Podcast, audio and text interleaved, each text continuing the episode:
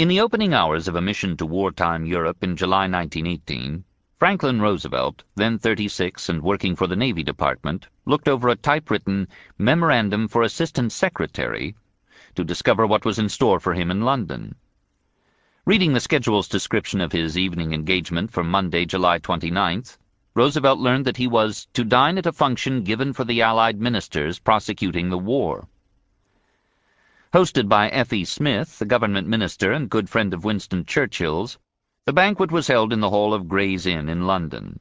It was a clear evening, the wind was calm, and Roosevelt and Churchill, the 43-year-old former First Lord of the Admiralty who was then Minister of Munitions, mingled among the guests below a portrait of Elizabeth I. What were Roosevelt and Churchill like on this summer night? Frances Perkins knew them both in these early years. A progressive reformer, the first female member of a president's cabinet, Roosevelt would name her Secretary of Labor after he was elected in 1932, Perkins saw their strengths and their weaknesses. She first encountered Roosevelt in 1910 at a tea dance in Manhattan's Gramercy Park. Perkins was a graduate student at Columbia, already immersed in the world of social causes and settlement houses. Roosevelt was running for the state senate from Dutchess County.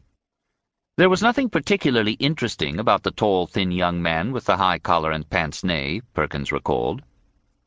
They spoke briefly of Roosevelt's cousin Theodore, the former President of the United States, but Perkins did not give this Roosevelt a second thought until she ran across him again in Albany a few years later.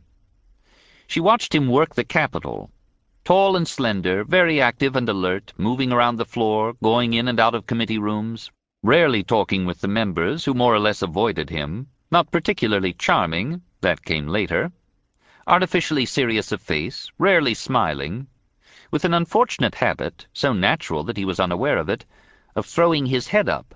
This, combined with his pince-nez and great height, gave him the appearance of looking down his nose at most people. Later, the toss of the head would signal confidence and cheer. In the young Roosevelt it seemed, Perkins said, slightly supercilious. She once heard a fellow politician say, awful arrogant fellow, that Roosevelt. Perkins had also spent time with Churchill when she visited pre-World War I England. He was, she recalled, a very interesting, alert and vigorous individual who was an intellectual, clearly.